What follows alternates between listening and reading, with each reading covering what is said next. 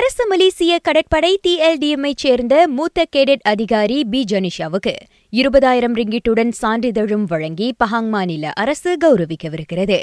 அமெரிக்க கடற்படை பயிற்சிக் கழகம் யுஎஸ்என்ஏவில் பட்டம் பெற்றுள்ள மலேசியாவின் முதல் பெண் என்ற வகையில் ஜனுஷாவுக்கு மாநில அரசு அவ்வாறு சிறப்பு செய்யவிருக்கிறது.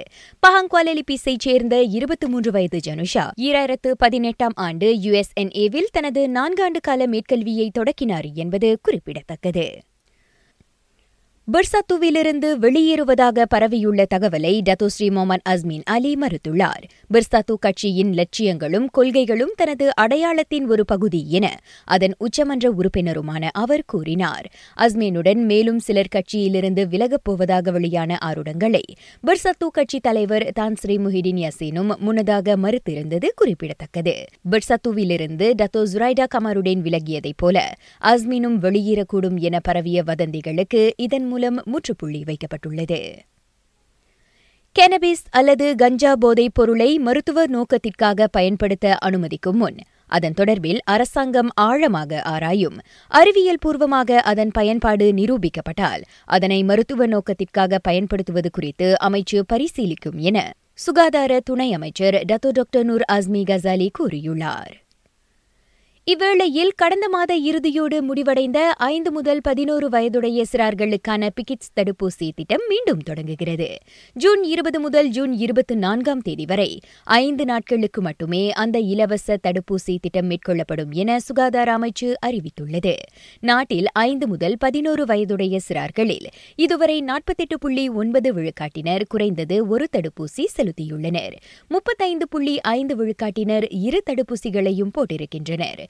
அறுபத்தெட்டு புள்ளி ஐந்து விழுக்காட்டு பெரியவர்கள் கோவிட் நைன்டீனுக்கான ஊக்க தடுப்பூசி போட்டுள்ளனர்.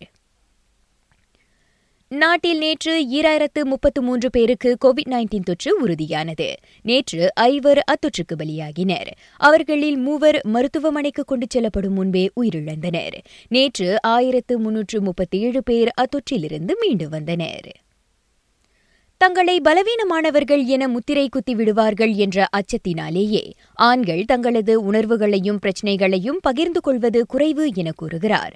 பல்துறைசார் சமூகவியல் நிபுணர் doctor Iril Haimi Mohamad Adnan. இதுபோன்ற மனநிலையை ஆண்கள் அகற்ற வேண்டும் என வலியுறுத்திய அவர் ஆண்கள் குடும்பத்தினர் மற்றும் நண்பர்களிடத்தில் தங்களை வெளிப்படையாக காட்டிக்கொள்வது அவசியம் என கூறுகின்றார்.